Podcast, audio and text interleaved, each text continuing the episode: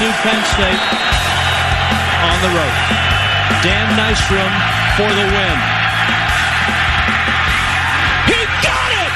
And the Gophers have beaten the number two team in the country! Yeah, I, re- I remember let's see, it was uh, like 14 year old Yeah. uh, Phil Mackey. Don't date us all, okay, dude? 14 year old Phil Mackey. I was like 29 or 30 when that happened, so. And Ramie was uh, Like 19, not 20? engaged in Gopher sports at that point. Not really, no. But I remember watching on my couch, and I found the date here. It was indeed, it was November 6th, 1999. So it was 20 years ago tomorrow. The Gophers, that was the rise of the Glen Mason era, and the Gophers followed up the next year by beating number six Ohio State. But it was Dan Nystrom's leg that sent the Gophers out of Happy Valley victorious, 24 to 23.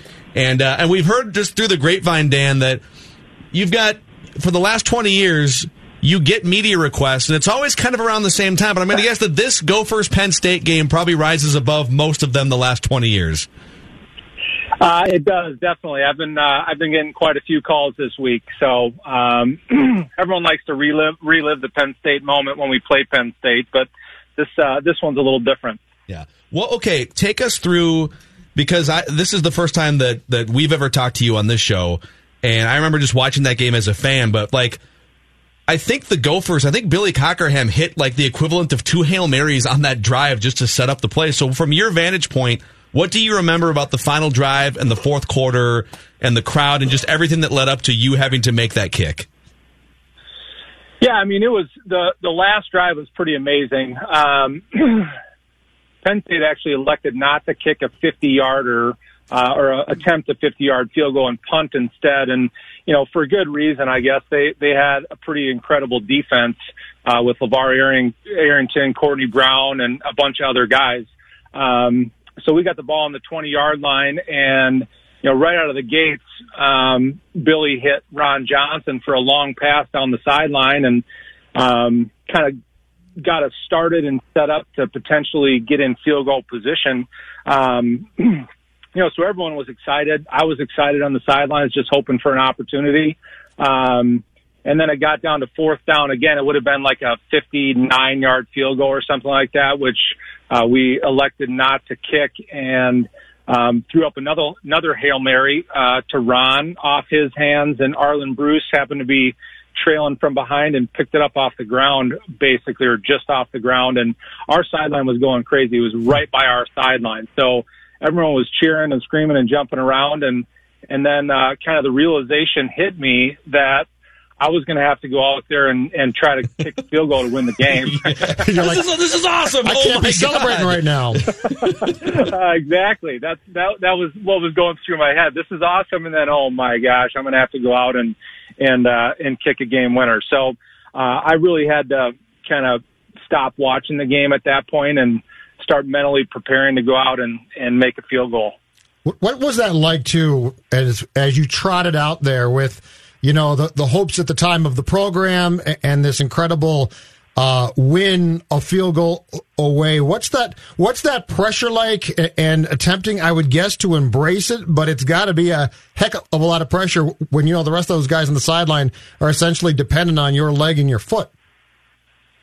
Yeah, you know, it is a lot of pressure, and that's kind of just the name of the game for kicking. Um, you either make it or you don't. There's nothing in between. Um, and it's just really about how you deal with that pressure. And the way that I dealt with it, more or less, was just focus, trying not to focus on what was going on. Um, obviously, you get, you know, you get the adrenaline rush and all that kind of stuff. And, you know, and to go out there and kick a game winner against the number two team uh, in the country or just a game winner in general is kind of a kicker's dream. um, so I just, I basically just focused on two or three key points that, um, that I thought were going to make me successful, uh, getting the ball through the uprights. And, and then at the end of the day, you just go out there and try to do your job. Did you have any superstitions or a mantra or something that you said to yourself in, in big spots like that?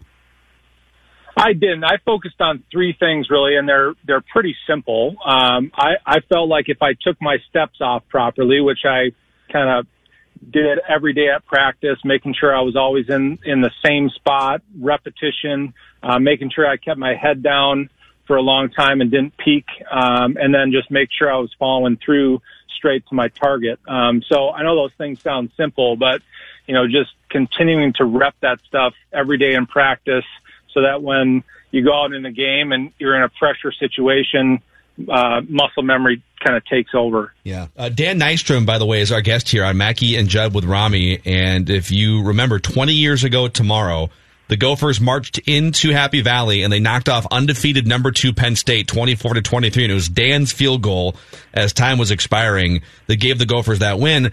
When did you first start kicking from the perspective of not like you know, you know, you're three years old booting a, a ball around the backyard. But when did you first start actually kicking as a field goal kicker, and what was that like? yeah, you know, um, kind of an interesting story. I, I started, I played football in third grade. I was a quarterback, and and um, we didn't have a very good team, and I, uh, my mom wasn't super pumped about me getting hit all the time, so I, I started playing soccer um, after that, and then I started playing football again in eighth grade, and I actually didn't even kick um, for my eighth grade football team. Um, and when I was going into ninth grade, my the head football coach at Robbinsdale Cooper High School held like a little training camp for incoming freshmen. And one day was like, "Hey, we're gonna we're gonna try to punt and kick on this day." And I grabbed my old soccer cleats and came out and and all of a sudden started kicking it through the uprights and into the tennis court and um and my kick my kicking career began um, so I, I kicked, um, I kicked for the varsity team my freshman year, really not knowing much of what I was doing, um, but ended up having some success, and that's kind of where it started. So then that Gopher team in '99 went eight and four, and, and obviously went to the Sun Bowl, and that was the first bowl appearance for the program in years and years and years. And there was success after that. But are you surprised at all that as we have this discussion 20 years down the road, that there hasn't been more success that there you know I, I started following this program in 78 dan and I, it's amazed me that there hasn't been just one sort of like falling into a rose bowl year or something it, yeah. From your perspective, are, are, you surprised that we're we're having this conversation about a Penn State game 20 years after the fact, and there hasn't been like that year that, that feels like it might be actually, don't mean to jinx it, this year? Yeah, I mean it's it's kind of too bad. I feel like we, um, you know, the Mason era. Um, certainly, he built the program. We started to go to bowl games almost every year, and we had some signature wins, um, like the Penn State win, like Ohio State the following year, um, and we we always seem to just fall, you know, in those two years fall one win shy of making it to the Rose Bowl. Um, and certainly getting to the Rose Bowl is a huge honor and, and not an easy thing to do, especially in the Big Ten. But, um, you know, after, after Mace left, um, I think the bar was raised a little bit and then unfortunately it just kind of all fell apart for a couple of years there. And, um, you know, once the train starts going downhill, sometimes it's hard to kind of slow it down and, and get it to turn back around. And, um, Coach Kill did a nice job, I think, of getting the program back on its feet a little bit, and and um, and Coach Fleck is is really started to turn things around, specifically, um, you know, building into this year. So um, it's unfortunate. I think it's too bad, and I think you know we've got a we've got a great state, we've got a great city, um, but a lot of it comes down to recruiting and. Um, you just have to be able to get the right players and the right uh, the right coaches in, in um, you know, in the right positions to make that run. I hope it's this year. Yeah. Well, what's it, what what does your gut say about this game on Saturday, and what does your gut say just about the next you know the next month or two months, and what what's going to happen for this Gophers team? Yeah, I think it's going to be a great game on Saturday. Um, you know, the Gophers have been playing awesome football. They they were making me nervous earlier in the year when yeah.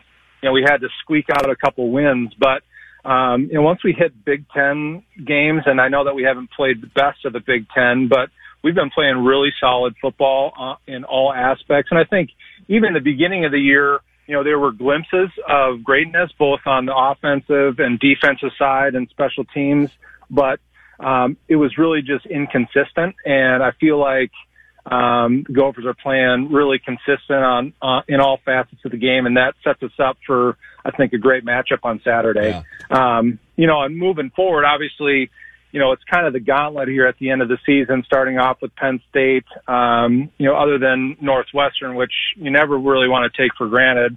Um, any team you're playing in the Big Ten, but um, you got Iowa and Wisconsin, so a couple border battles in there. So it's going to be it's going to be a fun stretch of football, but it's going to be a tough stretch as well. Yeah.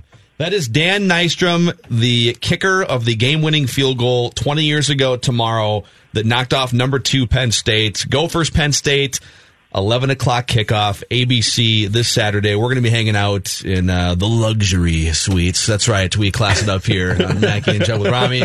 Uh, Dan, it was great hearing you, and, uh, and we'll see what happens this weekend. But thanks for taking some time out of your day to uh, reminisce with us. Absolutely. I appreciate you guys having me on.